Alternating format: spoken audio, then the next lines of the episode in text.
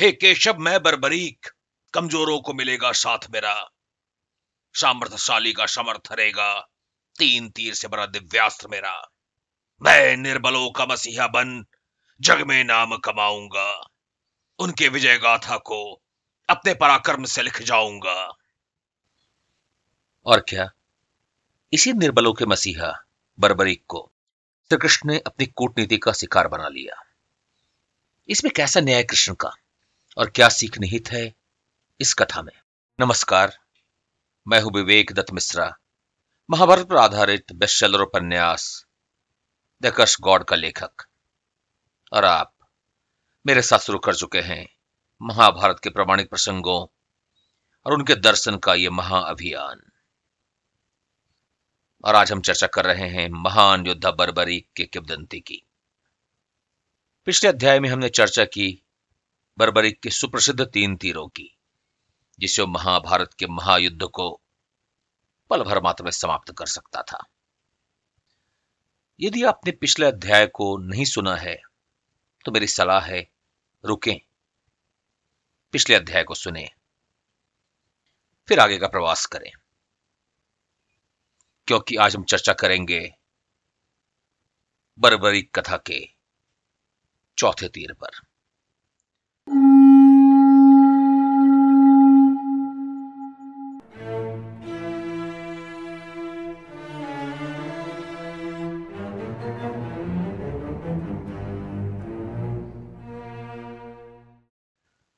चौथा बाण? पर बरबरिक के तो तीन ही बाण थे ना। फिर ये चौथा कहाँ से आ गया? अरे भाई, ये भी वहीं से आया, जहाँ से बरबरिक के तीन बाण आए, और बरबरिक स्वयं भी आया। कल्पना शक्ति से। पिछले अध्याय में ही मैंने आपको बता दिया था, प्राचीन और प्राणिक स्रोतों में बर्बरी का कोई वर्णन नहीं है। पर मैं यह स्पष्ट करना चाहूँगा, हालाँकि बर्बरी का वर्णन महाभारत के प्राचीन या प्रमाणिक प्रसंगों में नहीं है, इसका अर्थ यह नहीं है कि बर्बरीक एक आधुनिक कल्पना है। उसका उल्लेख महाभारत में भले ही नहीं हो स्कंद पुराण में है, पर स्कंद पुराण को महाभारत का प्रामाणिक स्रोत नहीं गिना जाता है। तो चलिए अब हम चलते हैं बरबरी के चौथे तीर की ओर। और।, और विश्वास करें चौथा बाण सबसे असली और महत्वपूर्ण है। आज का हमारा अध्याय ही है बरबरी की कथा का चौथा बाण।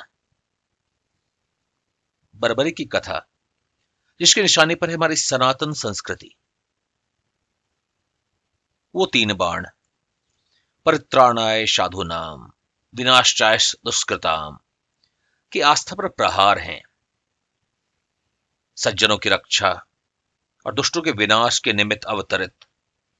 श्री कृष्ण को न सिर्फ़ कुटिल और कपटी बताया जाता है, अपितु ऐसा भीरू, ऐसा डरपोक भी जिन्हें बर्बरिक और कर्ण जैसों से डर कर छल करना पड़ जाता है।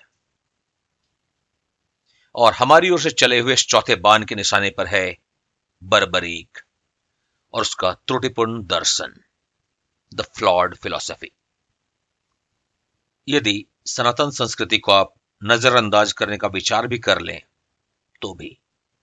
इस कथा में कई ऐसी खामियाँ हैं तार्किक सिद्ध करने के लिए पर्याप्त है। चलिए, कुछ पल के लिए बरबरी को वास्तविक मान लेते हैं।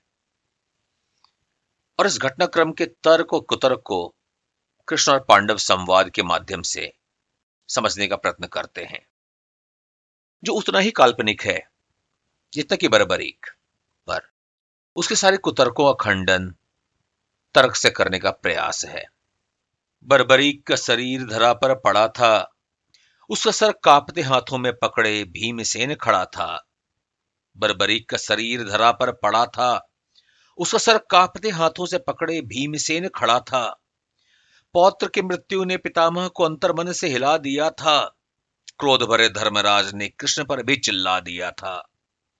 क्रोध भरे धर्मराज ने कृष्ण पर भी चिल्ला दिया था। हे कृष्ण ये क्या अनुचित अपयश की आपने बात किया, छल किया और अपनों पर ही घात किया? क्या सिर्फ़ इसलिए कि उसका पराक्रम कहीं हमारे विरुद्ध ना हो जाए? अनुज पौत्र मरा कि कहीं हमारी विजय पथ अवरुद्ध ना हो जाए? हे माधव, इसे जीत सकते नहीं हम बाहु के बल से। क्या उचित है मारे उसे न्याय छोड़कर छल से? क्या मनुष्य समाज का विजय ही होगा, निधि अनमोल? क्या इस नवीन संस्कृति में नहीं होगा धर्म का कोई मोल? विजय, क्या चीज़ वर्षों पहले हम थे उसे पा सकते? वन वन हम भटके, सिर्फ़ धर्म का भार वहते पर बरबरी का सर उपहास हमारा उड़ाता है, हमारे धर्म व्रत पर प्रश्न चिन्ह लगाता है। आपका क्या विचार है? धर्मराज के इन प्रश्नों के विषय में? क्या आपको भी अधर्म दिखता है? याद रहे। कुछ पल के लिए हम बरबरी को वास्तविक मान रहे हैं। तो आगे चलते हैं। जहाँ युधिष्ठिर को समझाने को कृष्ण सखा अर्जुन खड़े हुए हैं। हे भ्राता, संभले मोह आपको भी भरमाता है। धर्म की बात करते, पर अधर्म विवेक को भटकाता है। बर्बरीक के विचार को अपन देखा कर जाते हैं। श्री कृष्ण के धर्माचार पर कैसे आप संदेह कर पाते हैं? यदि ध्यान दें बर्बरीक के अस्त्रों पर तो बचकाना नज़र आता है। यदि ध्यान दें बर्बरीक के अस्त्रों पर तो बचकाना नज़र आता है। एक तीर मारक निशान साध सकता तो क्यों नहीं वही नाश कराता है? एक तीर मारक निशान साध सकता तो क्यों नहीं वही नाश कराता है? दूसरा तीर क्यों रक्षण का किसी को आवरण पहनाए? यदि पहला नहीं उन्हें चिन्हित कराए, क्या आवश्यकता तीन तीरों की अगर एक से ही काम बन जाए? सोचें, क्या हो यदि केवल पहले और तीसरे तीर का ही हो उपयोग जो चिन्हित नहीं, उनका क्या हाल होगा? सुरक्षा या कि मृत्यु योग? यदि कहीं वो सुरक्षित रह जाएँगे तो दूसरे तीर की क्या थी आवश्यकता? और यदि वो नाश को पाएँगे क्या नहीं होगा पहला तीर वृथा? ब्रह्मास्त्र, वैष्णवास्त्र, नारायणास्त्र जैसे अस्त्रों के गुरु और पितामह धारक हैं। महादेव का पशुपत मुझे प्राप्त, जो ब्रह्मांड में सभी अस्त्रों से घातक हैं। कहें, कौन से कुल देवी का तीर भला त्रिदेवों से टकराएगा? कैसे समझा आपने, कोई तीर चक्र सुदर्शन पर तेज अपना आजमाएगा? सोचें, कौन सी शक्ति होगी जो भला नारायण को डराएगा? सोचें, कौन सा अस्त्र होगा जो दिव्यास्त्रों से भला टकराएगा? बड़े से बड़ा अस्त्र भी वसुदेव के समक्ष अपना शीश ही बस नवाएगा, समक्ष उन्हें पाकर श्रद्धा भाव से कंठार उनका बन जाएगा। आपको क्या लगता है? कौन सही? अर्जुन या युधिष्ठिर? क्या वास्तव में ही बर्बरी को तीन तीरों की आवश्यकता थी? क्या हो, अगर कोई पहला और तीसरा तीर चलाए और दूसरे को भूल जाए? और यह भी सोचिए। जब बर्बरी एक के बाद एक तीन तीर चला रहा होता तो शत्रुपक्ष क्या कर रहा होता? और सबसे महत्वपूर्ण, क्या वो तीर वास्तव में ही ब्रह्मास्त्र और पशुपत से भी अधिक घातक थे? अगर आपको सोचने का समय चाहिए तो पॉज कर लीजिए।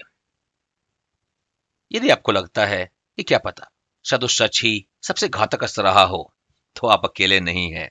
और आपसे ही कुछ प्रश्न भीमसेन के मस्तिष्क में भी हैं। भीमसेन का हृदय पौत्र को रोता था। आह, अर्जुन, तू भी क्या बर्बरी को कम आंकता है? या कि दिव्यास्त्र दिव्यास्त्र का बल जांचता है? सिद्ध कर बर्बरीक का वार न हमें नुकसान पहुंचाता।